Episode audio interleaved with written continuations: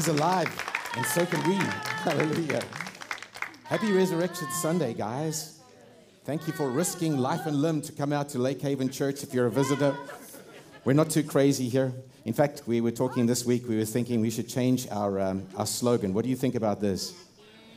Join us here because we're not all there. You think that sounds pretty good? I thought it was pretty good. I think, you know, so. so. Uh, God is so good, man. It's so good to worship with you. If you're, if you're a visitor with us, please relax and make yourself at home. Um, we love Easter Sunday, Re- Happy Resurrection Sunday. Um, it, is, it is a premium time just to, re- to remember what the finished work of the Lord did. Just as that beautiful video said, He did so much. And you know, we often talk about um, the cross on, on because that's what we do celebrate uh, is the, the three days that we just come through over the Passover period of Jesus' death his burial and his resurrection. But so much com- happened in those three days. You know that it wasn't just what Jesus accomplished when he died. Um, that, that was so amazing. And we're going we're to delve into some of what he accomplished when he died.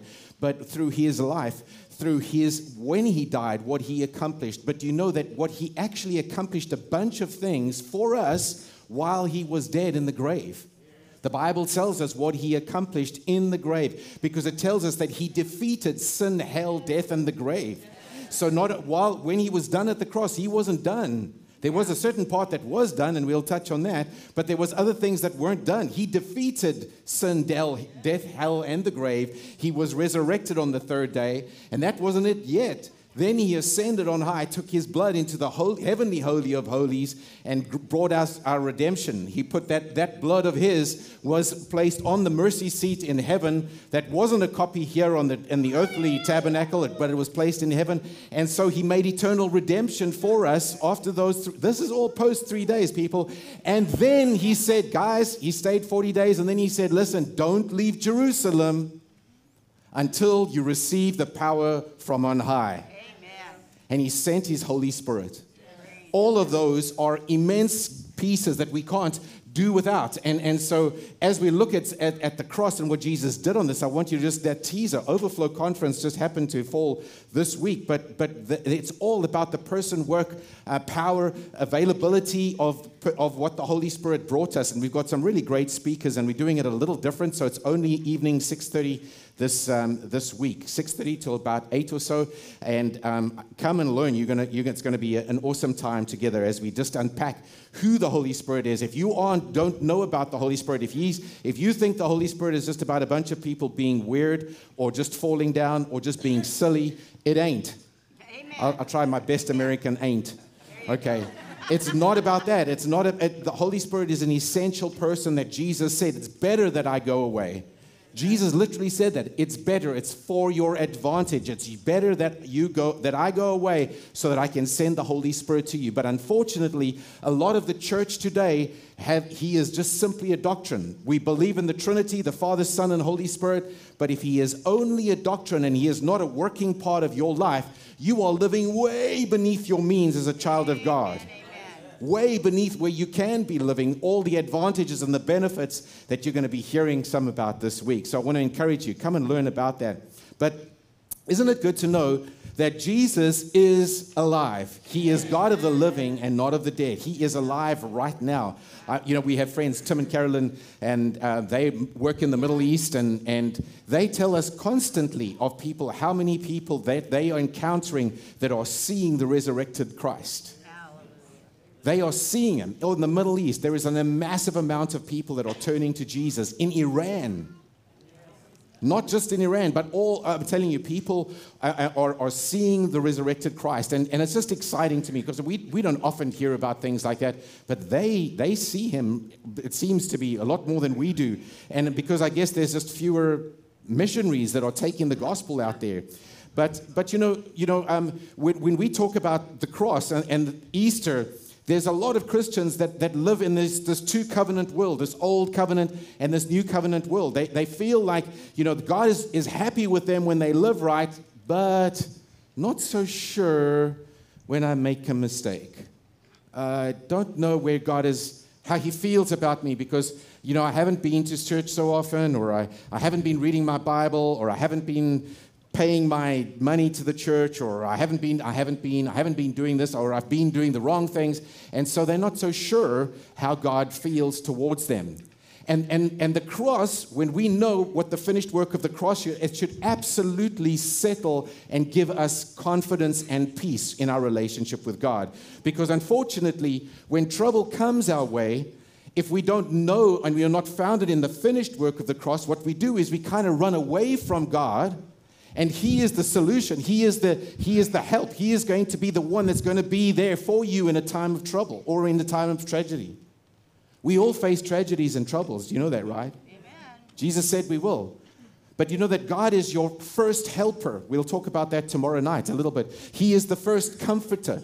But if you feel like God is behind it because you haven't lived right or because you've done something wrong, you will actually beeline in the opposite direction. You will avoid God. You don't want to go into church. You don't want to hear anything because you feel that God is going to bring a message or, or something, or even the Holy Spirit is going to condemn you for your sin. No, He is not a condemner. Amen. He is a comforter. Amen. He is there to comfort you and to help you. But you see, people don't even don't realize what the cross was about, and we'll talk about that. As I said, I'm going to be speaking tomorrow night here, so and I'll, I'll get stuck into that. But know this: that He is your comforter. He is not the one that is there to condemn you. I can tell you that for sure, but more tomorrow. okay, Hallelujah. But listen to this in Hebrews 4, verse 16. Then let us with confidence draw near to the throne of grace that we may receive mercy and find grace to help in a time of need. Do you know that it is a throne of grace? And you can find mercy and grace there, but we have to have the confidence to draw near. You can have confidence to run into the throne room of God. And Jesus gave us the confidence to do that. We should be able to have confidence. I'm telling you, time after time, when we meet people or encounter people that are going through tra- tra- terrible tragedy, they think that they've done something wrong. Uh-huh. They feel like they've done something wrong, and so they've brought this on, and so God is, is somehow issuing something, or there's a, there's, a, there's a circumstance that He's doing. No, no, no, no, no, no. Good news is what Jesus came to give us. Um, this scripture I love so much in Romans chapter 1, verse 16. It says, uh, Paul writing to the Romans, he says, For I'm not ashamed of the gospel, the good news, because it is the power of God for salvation to everyone who believes, to the Jew first and also to the Greek. For um, in it, the righteousness of God is revealed from faith to faith. For it is written, The righteous shall live by faith. It is good news that is the power of God for salvation. Salvation, if you've been here with us uh, uh, for any length of time, salvation is a Greek word, sozo or soteria. It, it means way more than just going to heaven one day. It means in a full life, it means an abundant life, it means to live whole and healed and having no lack. All of those things are included. But it is the gospel, people. It is the gospel that is the power of God to experience that. Not super it, I'm going to even say it this way not super righteous living. It is the gospel, the good news of what Jesus accomplished. You know, you can ask most Christians today, what is the gospel? And some people, it's interesting what, what answers you will get. Well, it's the first four chapters of the New Testament, the Gospels. Matthew, Mark, Luke, and John are the Gospels. That's what some people say. Well, the Gospel is everything God said. No, no, no, no, no. It's a particular message, the good news of what Jesus accomplished on the cross. And we're going to have a better idea of what this is because Jesus, in Luke 4, when he began his ministry, he quoted out of Isaiah chapter 61, and he said this. Um, I'm reading in the, in the, the, New King James Version for this one. The, the Spirit of the Lord is upon me because He has anointed me to preach the gospel. There's that word again to the poor. Now, He's not talking about the financially deficit. He's talking, he's, he's given, he's, he's sent me to heal the brokenhearted, to proclaim liberty to captives and recovery of sight to the blind, to set at liberty those who are oppressed, to proclaim the acceptable year of the Lord. That is, in a nutshell, what Jesus was saying. This is why I'm here, people, to do all these things. It's not just the physical blind, it's not just the captives that are real captives in prison. It's people that are trapped by addiction and depressions. People that are all of these things that we can live with, that, that, that, that Jesus came to set us free from. And this is the liberty. This is the year of the Lord's favor that He came to give us. I'm really spitting up a storm here. Sorry, guys. so it's. But, but I love, you, you know that, that Isaiah, there is so much in the book of Isaiah. Jen, I know. Sorry, you just made me think of this. Isaiah. We say Isaiah, okay? Isaiah, I, Isaiah. But Isaiah, it's an interesting that the prophet Isaiah, his name actually means something. You know what it is? Jehovah has saved. Or better, this salvation of Yah. That's what Isaiah means. Yesiah the salvation of Yah. His name was talking about what Isaiah was going to, he was the prophet of salvation. He was going to talk about salvation more than any prophet in the Old Testament. And of course, you can't go through Resurrection Sunday without this famous passage in Isaiah 53, verse 4 to 6. Surely he has borne our griefs and carried our sorrows, yet we esteemed him stricken, smitten by God, and afflicted. But he was wounded for our transgression crushed for our iniquities, and upon him was the chastisement that brought us peace. And with his stripes we are healed.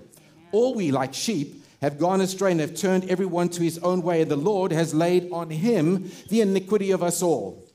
Now, that whole chapter of Isaiah 53 is powerful, but those two verses are the essence of the, this piece.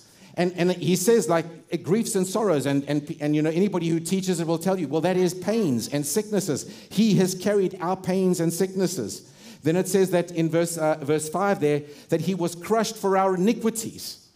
He was crushed for our iniquities. That is our perversity, our, our guilt, that, that our um, uh, uh, uh, de- depravities, all of these things, these uh, perversity, depravities, that's what the word iniquity is. But it says that he was crushed for whose iniquities?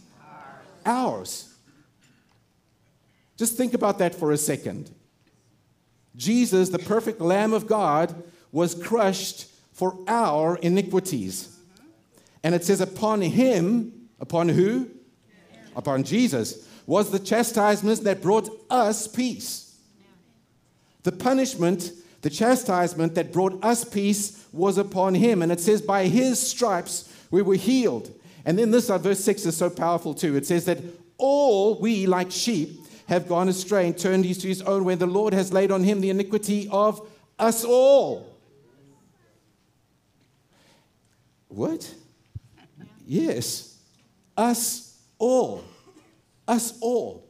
Do you know that Jesus literally took the iniquity of every single human being that did, had ever lived, was living, and who will ever live? Well, I'm not so sure about that, Shannon. No, let's, re- let's carry on reading. 1 John chapter 2, verse 2. He is the propitiation for our sins, and not ours only, but also for the sins of the whole world. That word propitiation is an atonement in some other places, but it's, it's, it's He would take the punishment and give us something in return, right? We're going to unpack this a little bit. But, but He, this is what Jesus did for us. He is the one that did it for the whole world, for us all. Well, Shannon, are you saying that everybody is just automatically born again. No, no, no, no, no, no, no. In case you're not clear, emphatically in the Greek, because some people say no means no, completely. no, you know, he did take the sin of the whole world. And I, I, will touch on this as well because there is, there is one, however, sin that, that we can be condemned from. And the Holy Spirit only convicts of one sin, it says in John 16. The sin because we believe not in him. There is only one sin left. Well, Shannon, are you saying right now? I can hear your minds. Sorry, it's very quiet here. So it's like, I can hear your brains going. No, it's like, he, he is absolutely forgiven everything. That does not mean that we're, it's a free fall on sin. We, sin is still going to bring destruction in our life. If you drive too fast, you might crash or might get thrown in jail. If you drink too much, you may destroy your family. If you do this, you do every every sin that God called sin has got destruction with it. But let me tell you that every payment of every sin has been paid for. Jesus took the punishment on his person, on his body, it says. And it says there's, there's so much in this, this passage, but in, in, the, in two, two, two chapters later, um, the, also talking about God's love, in verse 8, it says um, this in 1 John 4, sorry, verse 8. Anyone who does not love does not know God because God is love. In this, the love of God has been made manifest among, um, among us, that God sent his Son into the world so that we might live through him. Hold on a second. God sent his Son in the world. Why? So that we could live through him, it says. In this is love, the next verse. Not that we loved God, but that he loved us and sent his son, there's that word again, to be the propitiation for our sins. He is literally going to be the one that is going to be the, he is going to take all the punishment for your every sin on him.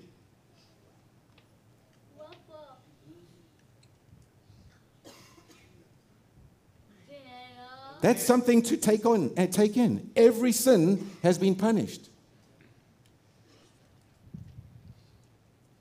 You mean the willful ones? Yes. There's nothing left off the cross. The mistake ones? Yes. Every single sin was taken. Does that mean I'm exempt from the effects of sin? No. But I can tell you, you are exempt from punishment from God. The punishment for your sin was poured out on Jesus. So, Shannon, I'm, now I'm going to have to throw this out there when I make a statement like this. Does that mean, Shannon, you're saying that there's not going to be a judgment at the end? Of, no, there will be. There will be a judgment, and there will be an end time judgment, and there is a hell. There is a hell. We don't speak much about hell, but there really is an eternal hell for people who don't receive Jesus. There will be a judment, but as I said, the only sin that people will be judged from, you won't get a movie screen that will come down uh, and, and, or, and, and grandma's going to show everything that you did in the dark. or grandma's going to see everything that you did in the dark, or mama. No, it's gone. It's under the blood. It's been, covered. It's, been, it's been obliterated as far as the east is from the west. Isaiah says in the beginning of the chapter, Come, let us reason together. Though your sins are as scarlet, they will be as white as wool. Sin, there is no, that's why, this is why we can run to the throne of grace. This is why we can boldly re- walk into the, in the presence of God and walk up boldly. Even, man, I'm so tempted to go there. Uh, there, there, there is a, the, the Bible tells us that we are the ones that have to purge our consciences. Do you know that your conscience can be evil? I thought your conscience was the Holy Spirit. No, it's not. You have to purge your conscience. But if you don't know this truth, you won't have anything to purge your conscience with. The whole book of Hebrews talks about this. We purge our conscience with the blood of Christ because we look back to the cross and we purge our consciences from things that are done. Now, if you are hearing in this, oh, great, then I can go and sin and everything's fine. No, let me tell you, you will destroy your life. Sin will bring destruction. God is not the one behind it, ever. I, it doesn't matter what happens. It doesn't matter. It doesn't matter what happens. It is not God that is issuing. God is not the issuer of sickness. He is not the issuer of disease. He's not going to teach you a lesson with sickness. There is no sickness in heaven. He does not have it in his arsenal. God is pure light and love, and he doesn't have it in his arsenal to give you any sickness to teach you anything. Amen. And if any of you have thought God is teaching you with sickness, I'm sorry, but you've been lied to. He can't. There's nothing that you learn from sickness. Anyhow. God is the very, very, very definition of love. It says in John 3, the most famous scripture we all know, For God so loved the world that he gave his only begotten Son, right? That whoever believes in him shall not perish but have everlasting life. And then it goes on to, to explain that, that, that, that, you, that if you don't believe on him, then you stand condemned already. But I like that preceding verse in, right there in verse 14, sorry, in two verses, it says, As Moses lifted up the serpent in the wilderness, so must the Son of Man be lifted up, that whoever believes in him may have eternal life. That was a beautiful picture. You know, I was a medic in the army um, when we were deployed in a, a war, what we call the Bush War in South Africa. It was about a 14 year war. And I was deployed as an operational medical orderly, or an ops medic, they called us. I was deployed with different teams and things like that.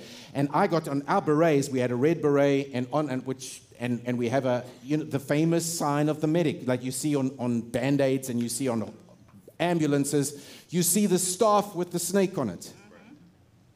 That comes from that very scripture where, where the Israelites had been bitten by poisonous snakes after they had, they had been idolatrous and they had, they had rejected God. They had, there was, there was, the snakes were amongst their midst and were biting them and they were dying by the thousands. And the Lord said to Moses, Take a bronze serpent and raise it up on a staff, that whoever just looks at it, it's, listen, this is not difficult, people. If you just look at it, you would be saved. Wow. Mm-hmm. Think about this for a second. I love that symbol because that, if you know what that means when you see a person who has got a bronze serpent on a staff, if you just look at it, you're going to live. And so they did. They were delivered. And here, right here in John 3:16, which we've known for our whole lives, two verses before it, just as Moses raised up that serpent on a staff, he says, so must he be lifted up. A serpent? Why was there a serpent on the staff? Because Jesus would become sin. Jesus would take every sin of every human being. Every sin. You saying my Christ was a serpent? Mm, yes. In this imagery, he was. He was raised up on a cross and became sin. And there's scripture in the New Testament that we will touch on. If you're not ready to run out the house just yet, just hold it, stick up, stick with me. His love did this. Jesus said these, he says, Why have you forsaken me? Remember? Mm-hmm. My God, my God, why have you forsaken me? Man, it's such a powerful scripture. Because he was rejected. In fact, I'm just going to give you the scripture now. 2 Corinthians 5:21. God made him who had no sin to become sin. Not carry sin. Oh, there's the theologians. he became sin. God made him who had no sin to become sin for us, that in him we might become the righteousness of God. There was an exchange that happened that you and I had no part to play in it other than will we receive this free gift of righteousness or not? We read that scripture, Romans 1. This is the power of God, because in this gospel is the righteousness that is from God revealed, that is by faith. That's what makes it good news. Righteousness that is going to come simply by faith. God made him, going back to 2 Corinthians 5.21, God made him who had no sin to become sin so that in him we might become the very righteousness of God. Now, Isaiah, this prophet of salvation, carried, he talks about this so much. In fact, you know, in Isaiah 54, you know, now we've spoken about Isaiah 53 a little bit. Here was what Jesus was going to do. The suffering servant was laid out in Isaiah 53. In, in Isaiah 54, verse 7, it says this for a brief moment, verse 7, um, I deserted you, but with great compassion I will gather you. In overflowing anger, for a moment I hid my face from you. But with everlasting love I will have compassion on you. Maybe I read that wrong. Maybe it's with sometimes I will love you when you do right, says the Lord your Redeemer. Is that what it says? With everlasting love, I will have compassion on you, says the Lord, your Redeemer. There's that word Redeemer. The one who would buy you back into, out of bondage. this is like the days of Noah uh, to me, I swore that the waters of Noah should no more go over the earth. So have I sworn that I will not be angry with you and not rebuke you. Man alive. I swore. Do you remember the story, right? Now, that wasn't just a story, it wasn't just an analogy, it really happened. The world really was flooded. It was. And here he says it's the days of Noah. Now remember, afterwards the Lord, the Lord was, was sad then that he had destroyed the world that way. And so he gave Noah what the sign of the, the rainbow. And he said, This will be an everlasting covenant that I will make with you, that I will never again flood the earth. Now that's what you call an unconditional promise. God didn't say, Listen, okay, my wrath is satisfied. I, until you, you all tick me off again, especially you Democrats and Republicans in America one day, if you tick me off again, one day I'm going to come and I'm going to flood the earth all over again. No. God made an unconditional promise. Never again will I flood the earth. And as a sign, the first rainbow, and ever since the rainbow, is supposed to remind us of his eternal covenant that God will never destroy again the earth with water. So he says this This is like the days of Noah to me, that as I swore the waters of Noah should no more go over the earth, so have I sworn. I have made another unconditional covenant with you, just like that one. That I will not be angry with you and will not rebuke you. Now, I'd like to ask you how many of you have heard that God will never be angry with you and never rebuke you again. I'm not asking you to put up your hands. But this is what he says the new covenant. In any case, I'm going to carry on reading. In verse 10, it says, For the mountains may depart and the hills be removed, but my steadfast love, there it is again, my chesed, will not depart from you, and my covenant of peace God made a covenant.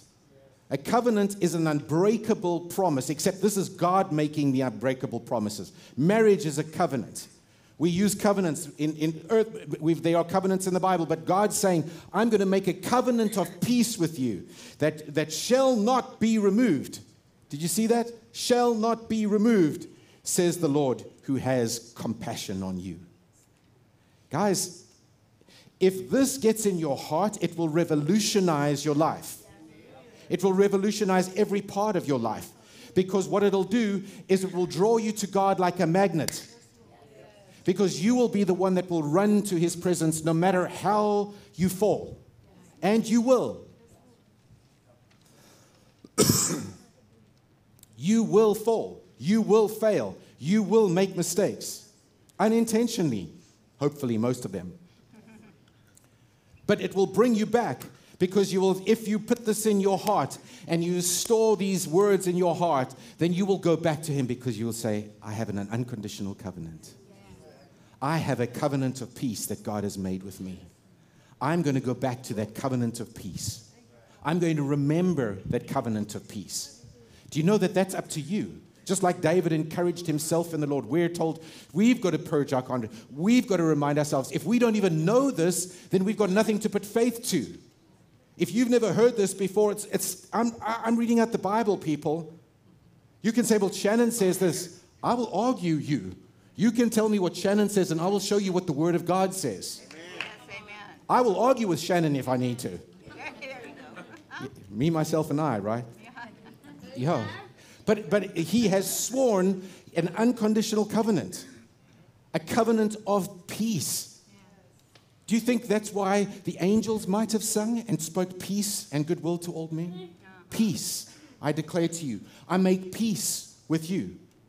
God is at peace with man. There is so many things about this in, in, that, that, are, um, that are just phenomenal. I mean, yeah, I, will get to Ephesians chapter 2. Maybe I can touch on that. But th- there's a beautiful passage in Ephesians chapter 2 that talks about how he has made peace. Peace to those who are far off and peace to them that are near. You who are Gentiles that you had nothing to do with. And he talks about this whole process. It's, it's all over the Bible. This is not just selected, it's all over the Old and New Testament. The old guy, the Old Testament people just didn't see it clearly. We have it clearly. We can look back 2,000 years at the cross, at this day, and celebrate this covenant. Peace. In fact, this is, a, this is one of the saddest translations mistakes that I, that, I, that I took because it says this in John chapter 12. Jesus speaking.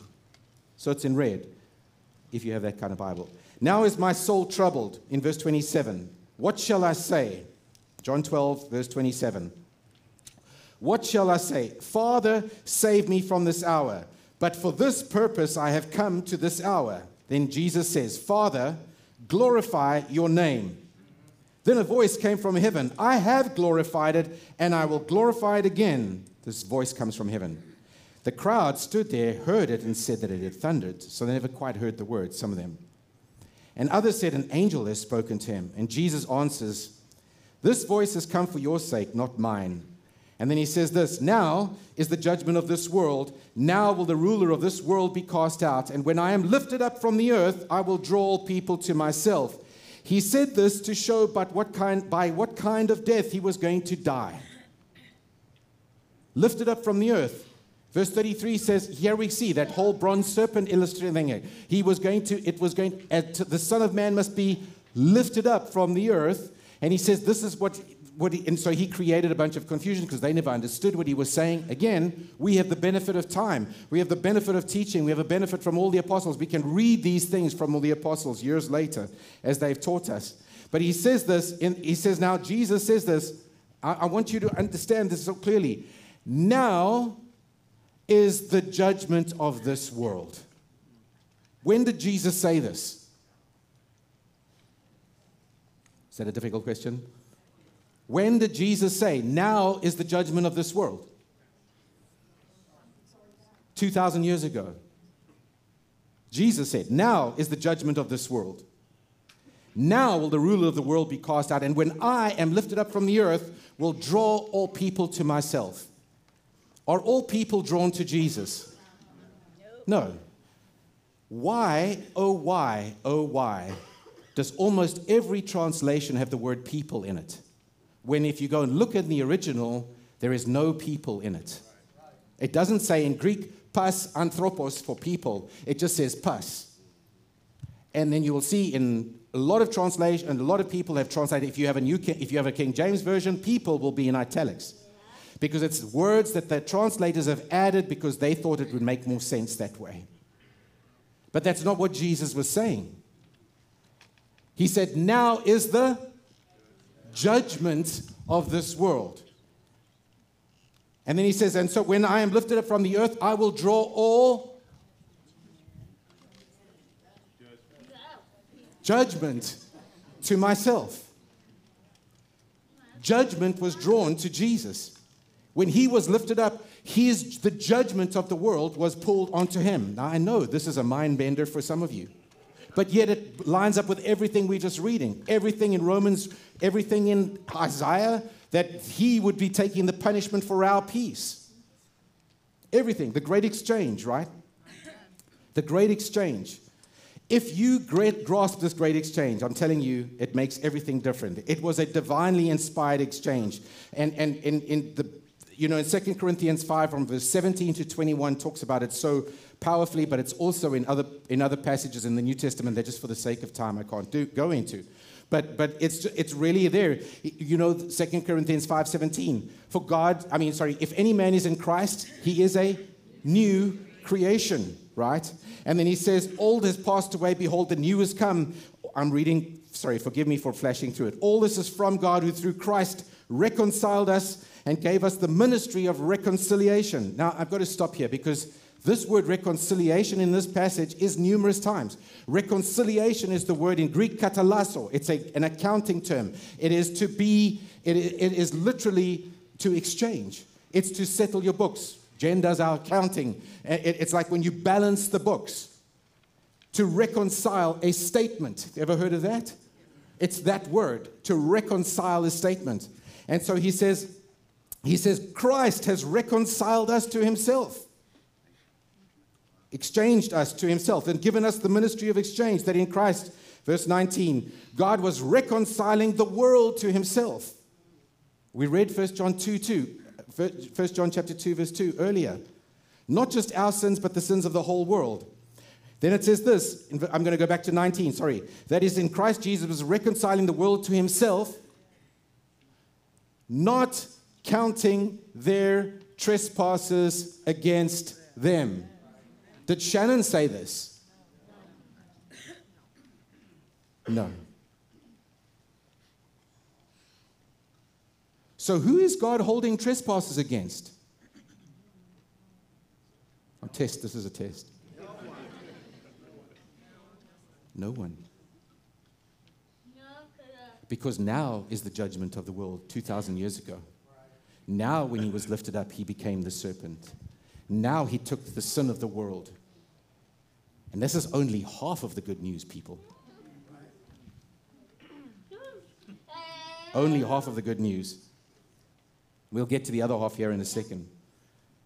John 19 30, when Jesus had received the sour wine, he said, It is finished. And he bowed his head and gave up the spirit. There on the cross, Jesus said, It is finished. When he was taking on the judgment of the world, he said, It is finished. It's actually one Greek word, tetelestai. Some of you have heard it. Tetelestai is the Greek word. It's, it's, an accounting, it's another accounting term, funny enough. Business documents, if they had a bill or a debt, they would say, Greek, Greek people would understand this. It is paid in full. Paid. I'm going to say it again. Paid in full. Jesus is saying, paid in full. Paid in full. Paid in full paid in full. In fact, that's not only it. I don't understand Greek tenses very much. I, they got, they've got a whole bunch more tenses than in English, but this is written, that word is in the perfect tense. Now I had to go and study the perfect tense.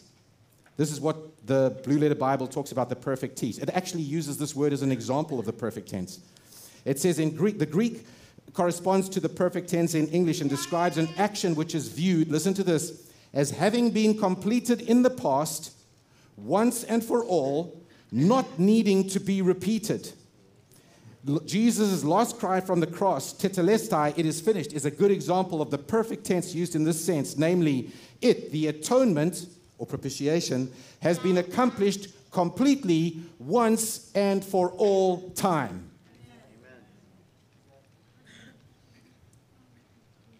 Once for all time. There are, there are a bunch of scriptures that talk about that in Hebrews. I mean, we've got, there's at least four or five that I could think of in Hebrews 8, 9, 10, 12 that, that talk about once and for all. Once and for all. Once and for all. Jeremiah 31, the old prophet, and they quote Jeremiah 31, and he says, Jesus says, uh, talking about, well, the prophet saying, prophesying, I will, talks about the new covenant, I will do this, I will do this, I will do this. He was, I will remember their sins no more. Amen. But Shannon, I've never heard that. If that's what you feel, then please listen to this many times and go and dig it out in your Bible. He will remember your and my sins no more. No more. I've got to say it again. Does that mean that there's no consequences? Of course, there's consequences. There's, there's consequences. God's just not the issuer of consequences. The punishment, there is no, there is nothing that separates you from Him. That means that you have to change your little Roman road of salvation if you want to witness to me. You can't tell somebody, hey, listen, if you come to me, God will forgive your sins. That's a lie. What did you mean, Shannon? I've always said that. Because you just said God will. I'm just telling you, God did. God has. The good news of the cross is God has forgiven your sin. One sin remains. Will you believe in Him? Will you receive the free gift of eternal life? Will you receive the free gift of righteousness? Because now we get into the other half. You see, Jesus took out all our sins and iniquities and trespasses upon Him and guess what we got? Let's go back to 2 Corinthians 5:21. God made him who had no sin before, and God made him who had no sin to become sin for us, that we might become the righteousness of God. Oh, no, I can't believe that. In fact, Isaiah says that in the beginning of Isaiah 53, the whole chapter. He says, Nobody's going to believe this. Who's going to believe this? Who, who, who's going to who's going to believe this message? You mean we're going to get the right? Yes. The exchange means exactly that. Jesus took our sin and gave us his righteousness when we step into him. When we are in Him, we receive His righteousness. You don't get His righteousness because you're sitting around doing whatever you want in the world. No, no, no. When you step into faith and you say, God, I receive that, I receive your righteousness, when I step into you, then I'm the very righteousness of God. Do, because I earned it? Sadly, not. In fact, God says if you try and earn it, you glorify you in your little self righteous efforts. You can't. You have to. There's only one way into heaven. There's only one way to be declared righteous, and that's to get the robust kind, Paul says in Philippians 3. He teaches a whole passage. He says, Man, I used to have all these credentials. I was this fancy guy, and I had all the big, I had the degrees on my wall. I had I was this, I was persecuted the church. I was a Pharisee of Pharisees. I was Benjamin, blah, blah, blah. He says, and now I'm throwing all of this away. I count it as dung. And he says, so that I can receive the robust kind of righteousness that comes by faith free faith righteousness that comes by faith. It cost Jesus everything. And so Romans 5, verse 1 says this it says, Therefore, being justified or made righteous by faith, we have peace with God. There it is again. We have peace with God through our Lord Jesus Christ, through whom we have obtained access by faith through grace. Grace means it came freely and it was what God gave to us, but we receive it by faith. So I'm going back to verse 1 again. In, in Romans 5, he says, he says, therefore, being justified by faith. At the previous chapter, if you had understood the background to this, he was comparing works and works righteousness and faith righteousness. And he basically says, he says, no, we can't earn it. We can't. We've got to receive it by faith. We've got to receive this completely by faith we become the very righteousness of God. Do you know that that means that you can lift up when you know who, when you have received that this is this is a conditional statement. You have one have to receive it from Jesus. But when you are, when you receive it from Jesus, you become the very righteousness of God. God says you become a new creation. Amen.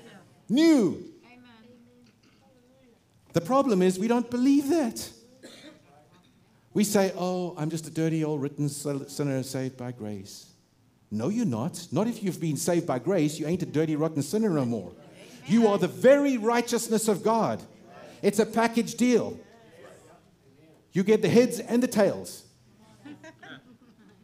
He took your sin, He gave you His righteousness. So you've got to believe what God gave you. I am the very righteousness of Christ in me. And you go read the Gospels, I mean, the, the epistles, especially Ephesians, and you go into Galatians and Colossians. In Him, in Him, in Him, in Him, in Him, through Him, in Him, in Him, through Him, in Him, in Him. In Him, we have the very righteousness of God which when you understand, listen, I am in Christ. I have been made one in Christ. There's these crazy things that Jesus said that they may be one as we are one, and, and we are Him, and I'm in, in John 17, because we're one in Him.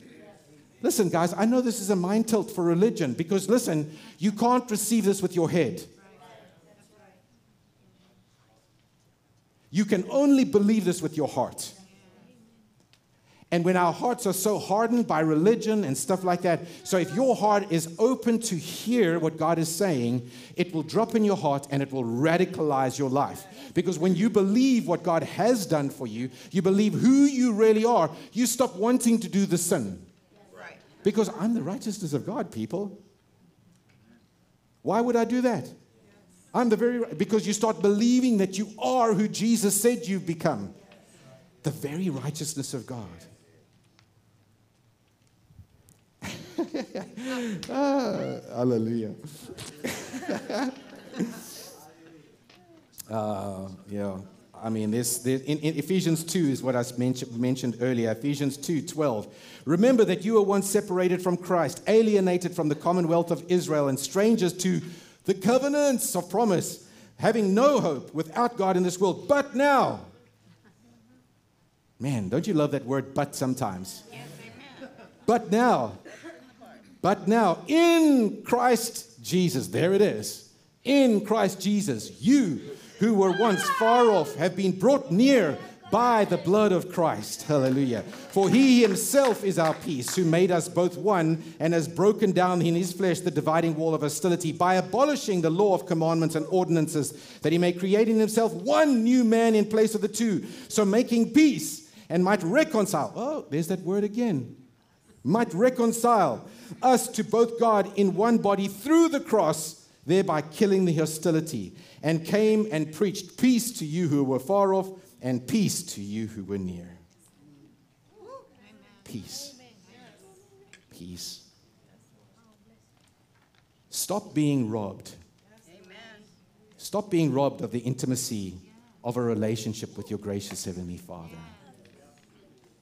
Instead of avoiding Him when you fail, run to Him. You don't have to ask Him for forgiveness because He would say to you, What? What did you just do? Just run to Him. It's believing, it's becoming one, it's becoming entwined with Him. It's about being one with Him. In fact, I love that word in Isaiah chapter 40 when it says, Those who wait upon the Lord. It's the word kava. It's not go and sit down like this and I'm going to wait for God. It's kava. I will entwine myself. I will become braided together with Him. And those who wait upon the Lord, they will renew their strength. They shall rise up as wings as eagles. Wait upon the Lord. This is a big thing if you've never heard the gospel, but what I've just told you is the gospel. I know I didn't hear it when I grew up in church, but this is the good news.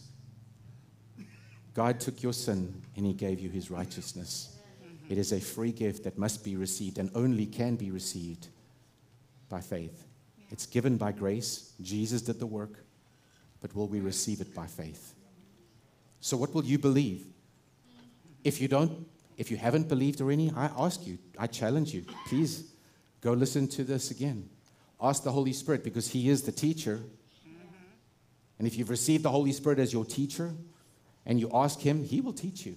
He will show you these things. Go and check it out in Scripture because He'll, as I'm saying, Scripture isn't written, and there's a whole teaching in First, in First Corinthians chapter 2. It says the man, the flesh cannot understand the things of God. But you can understand it because you have received the Spirit of God and you can receive it. If you want to understand, if you want to hear what the Spirit of God is saying, it will radicalize and change your life. And people, this gospel is why we're here today. Amen. If you're new here and, or, or you're watching online, if you've never heard the gospel like this today, we're going to give you a moment to, to personalize this and think about this because what you choose, it's not a magic uh, word. I'm not going to give you words to say. In fact, I'm not even going to ask you to pray this prayer out loud. I'm going to ask you to mean them in your heart. If this is something that you should do, do you want to be reconciled? Do you want his righteousness? Do you want your to deliverance from sin? Then say this. Let's pray together. Just say something, something like this in your heart. Like I said, in your heart.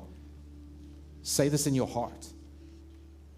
Say, Father, I thank you that you sent Jesus to take the punishment for all my sin. Thank you, Jesus, for giving me your righteousness.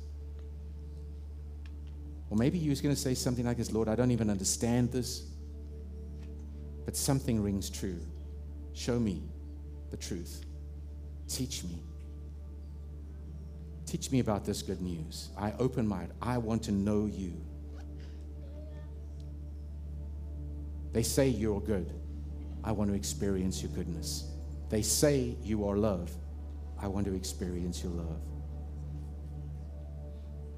Jesus, you died on that cross and became Lord and Savior, and I declare you Lord and Savior of my life right now.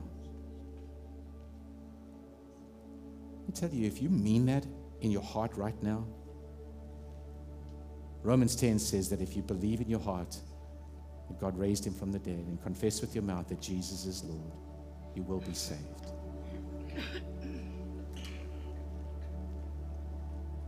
Simply, that's all you need. He will meet you where that is at. Your life won't be the same. Make it personal. There's only room for you at the cross.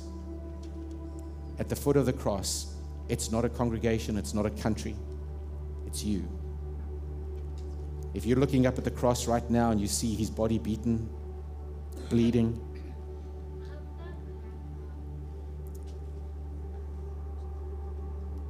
Jesus did that for you. You say, Jesus, I received that punishment. I received that fact that you paid, took my punishment.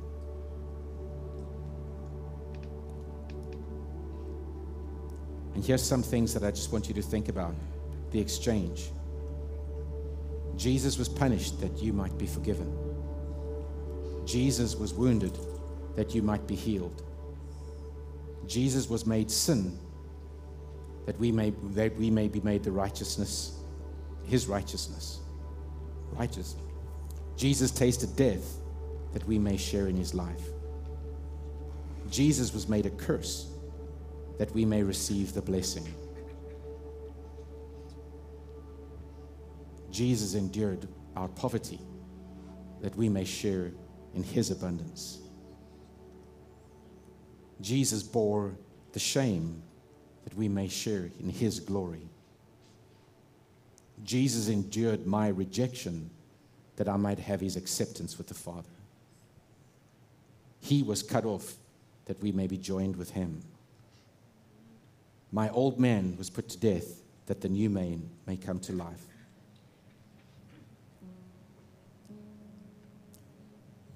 Just in this attitude of prayer, I just want to remind you this the communion the cup of communion, which we celebrate here typically on Wednesdays and occasional Sundays, is a reminder of this.